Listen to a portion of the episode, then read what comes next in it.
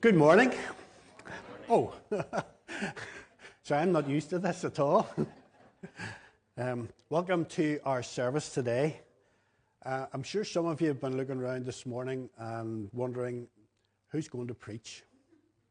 Well, you'll be relieved to know it's not me. uh, I might have attended lectures a long time ago on the merits of building on sand or on stone for foundation, but it was not by a theological lecture. So, James is coming uh, to speak this this morning. He'll be appearing on your screens and he will be um, continuing our series of talks from Luke's Gospel and continuing in our series. So, Psalm 122 says, I was glad when they said unto me, Let us go into the house of the Lord. And now we're standing here inside the gates of Jerusalem. It's a wonderful way of coming to our service to appreciate that God has given us so much and He has bestowed on us so much and He blesses us so much.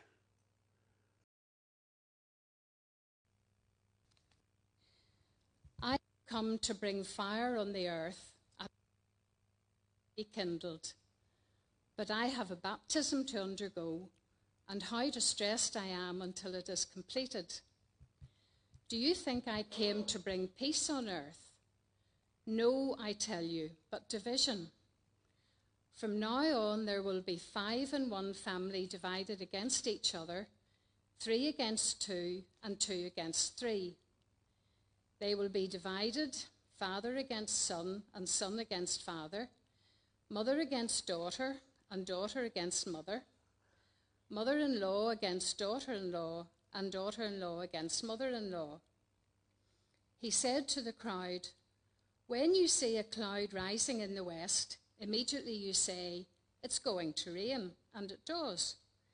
And when the south wind blows, you say, It's going to be hot, and it is.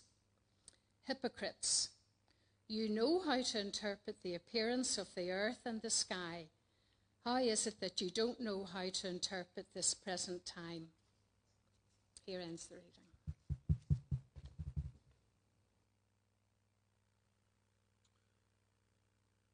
Good morning. With the wonders of technology, I'm still able to be present uh, with you today. As we travel through this Gospel of Luke, it has been a wonderful privilege um, to reread these stories, these accounts of Jesus. Uh, many of them have been really, really familiar to us, actually. Uh, we've recounted that. Um, those stories of Mary and Martha, uh, for instance, has been uh, a story maybe that we have known and grown up with um, over the years.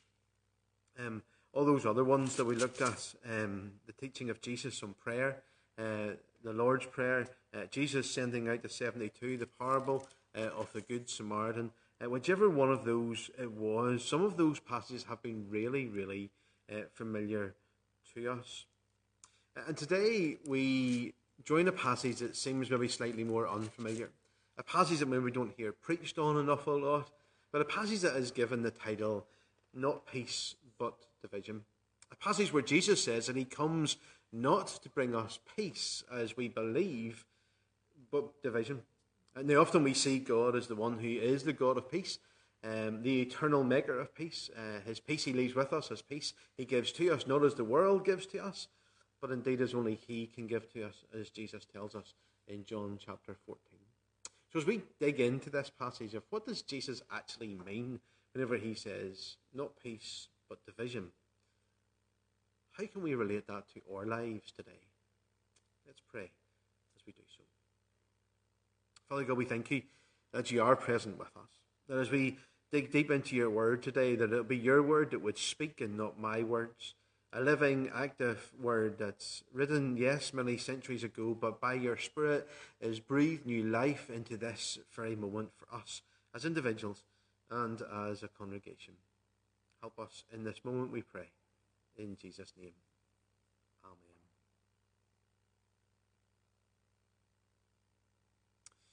Actually, as I was trying to think of a word to describe this passage, the word that I came up with was unsettling.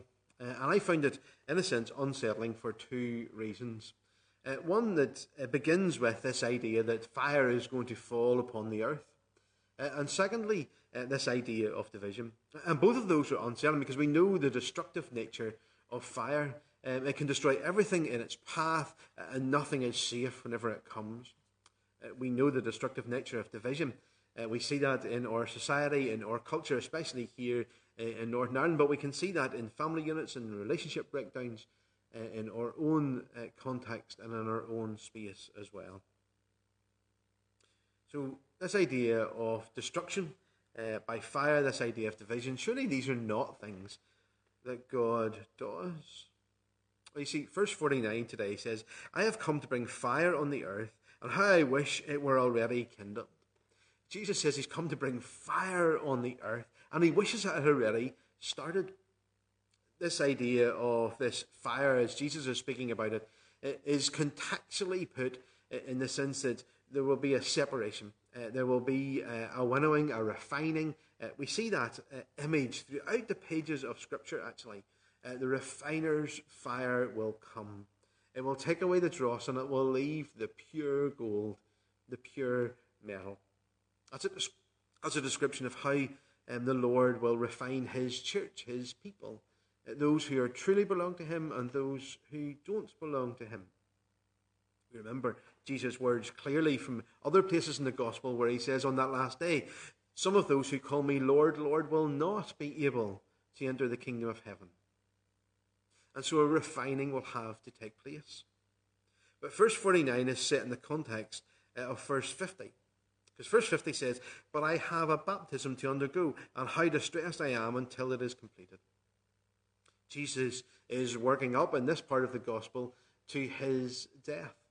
He is beginning to release uh, that story, that understanding, that information to the disciples and to those who are following him that he is the Messiah and he has come to die for the sins of the whole world.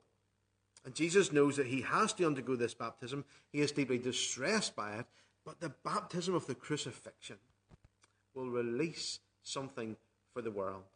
The sinless one paying the sins of the world. You see, verse 49 and verse 50. Scripture never leaves it hanging. Scripture never sets itself out of context uh, of itself either. Uh, and verse 49 obviously follows on from the passage that Esther so uh, vividly portrayed for us last week. This idea of watchfulness, that there will be a second coming, that Jesus Christ will return again that he will come and that we as servants need to be ready, just as that passage in Luke 12, 30, 35 and following tells us. That we need to be ready. The servants who are prepared and ready for the master's return are the ones who are on the right track. And so, this context of the refiner's fire comes after that warning to be watchful, to be prepared, to be ready for his return, because the fire will come and it will refine us. It will shape us. It will mold us. And eventually, it will divide us. Other places in the scripture, Jesus described this uh, as the sheep and the goats. The sheep being his flock, uh, the ones who know him, who have called him Savior, and who are following him. And the goats is the ones who aren't. The ones who kind of are masquerading, if you like, uh, as sheep of the Father, but aren't really true followers. And so this Refiner's fire and this division will come whenever Christ returns again. But this division, Jesus says, he comes to bring division and not peace. Um, that we are, brothers will be set against brothers, sons against fathers, daughters against mothers, and so forth. That families will be split up because of Jesus.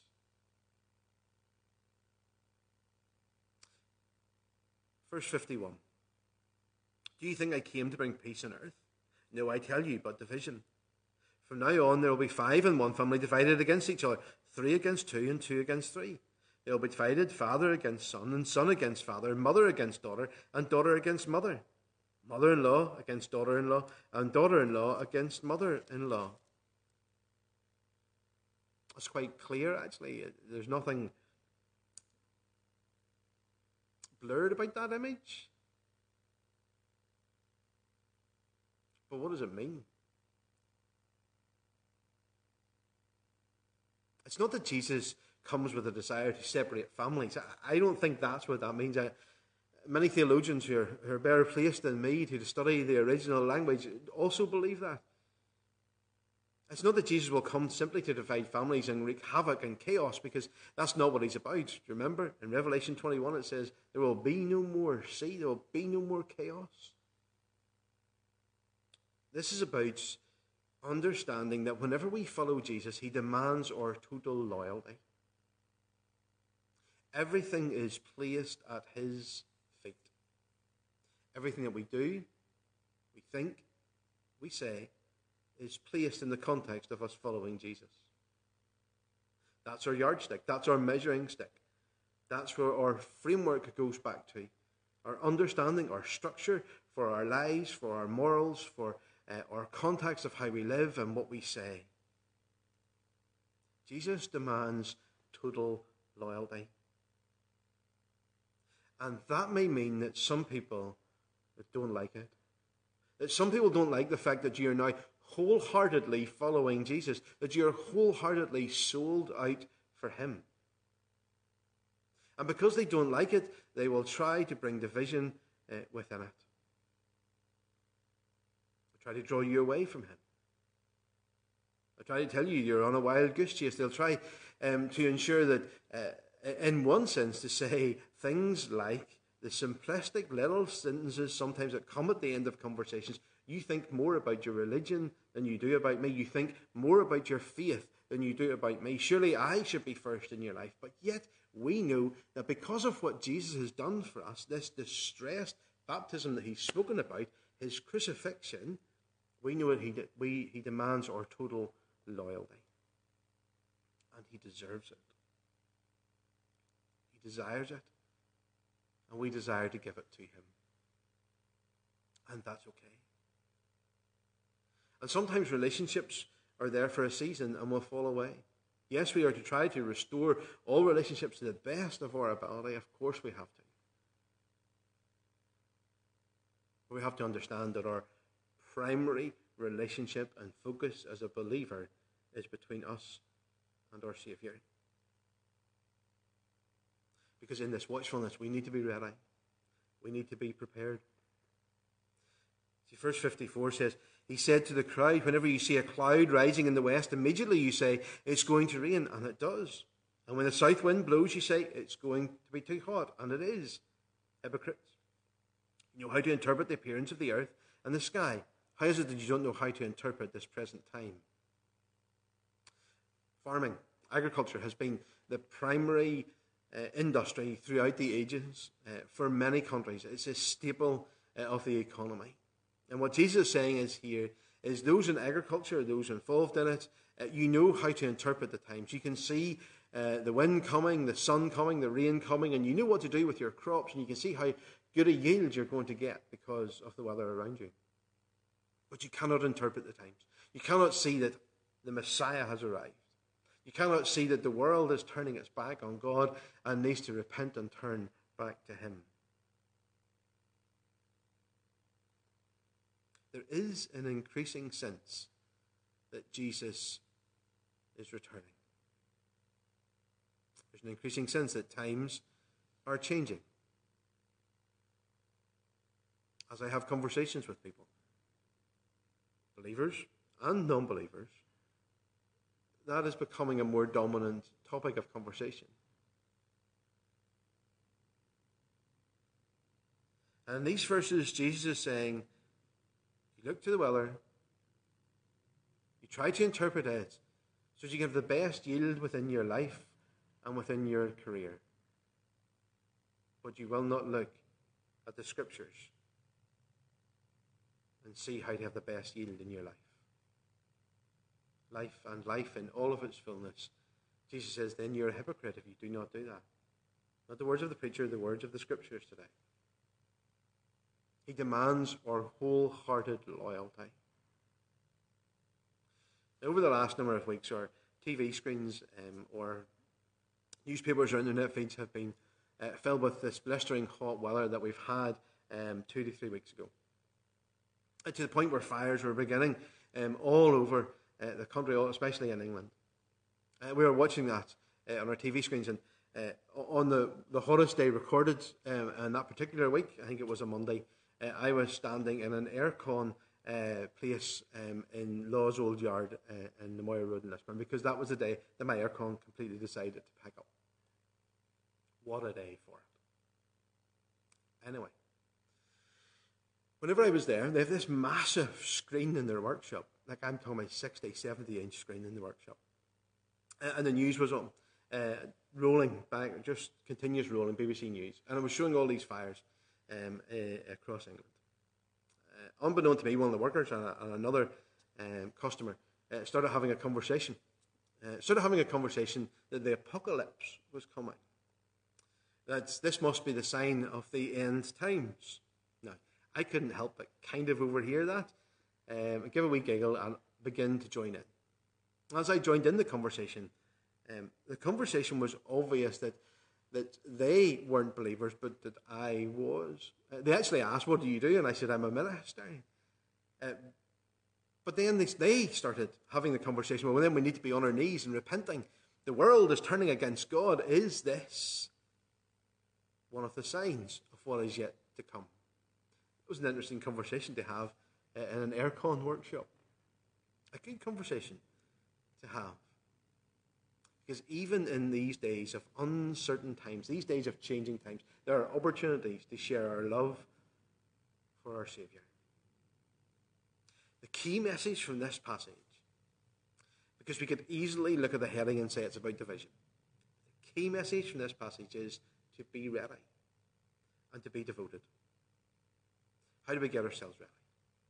Receive Jesus Christ as our Lord and Saviour because of what He done for us on the cross of Calvary. His finished work cleanses my sin and your sin and opens the gates of heaven. We simply need to receive Him, repent of our sins, and receive Him as our Saviour and Lord. Then we're ready. How are we devoted? It's it by reading and praying? Yes. Is it coming to church to worship? Yes, of course it is. Is it gathering with other believers? to share like minded worship uh, and praise and thanksgivings and to confess together? Of course it is. But it's more than that. It's about ensuring that Jesus is the primary relationship in your life and my life. The preacher's included as he says this. That he becomes our primary relationship. That we are totally, wholeheartedly sold out for him. Being wholehearted for Jesus will give us the peace that we so, so desire. Because being wholehearted for Him, everything else begins to fall into place. And we'll see that as we continue to walk through this Gospel of Luke in the coming weeks. Let's pray. Father God, we thank you that you are present with us and that you want to be our friend. That you've invited us to join your journey we come today before you with repented, repentant hearts, and we seek that we will be restored before your face. But more than that, we pledge your devotion to you. We want to live a wholehearted life that honours you and gives you the glory. In Jesus' name.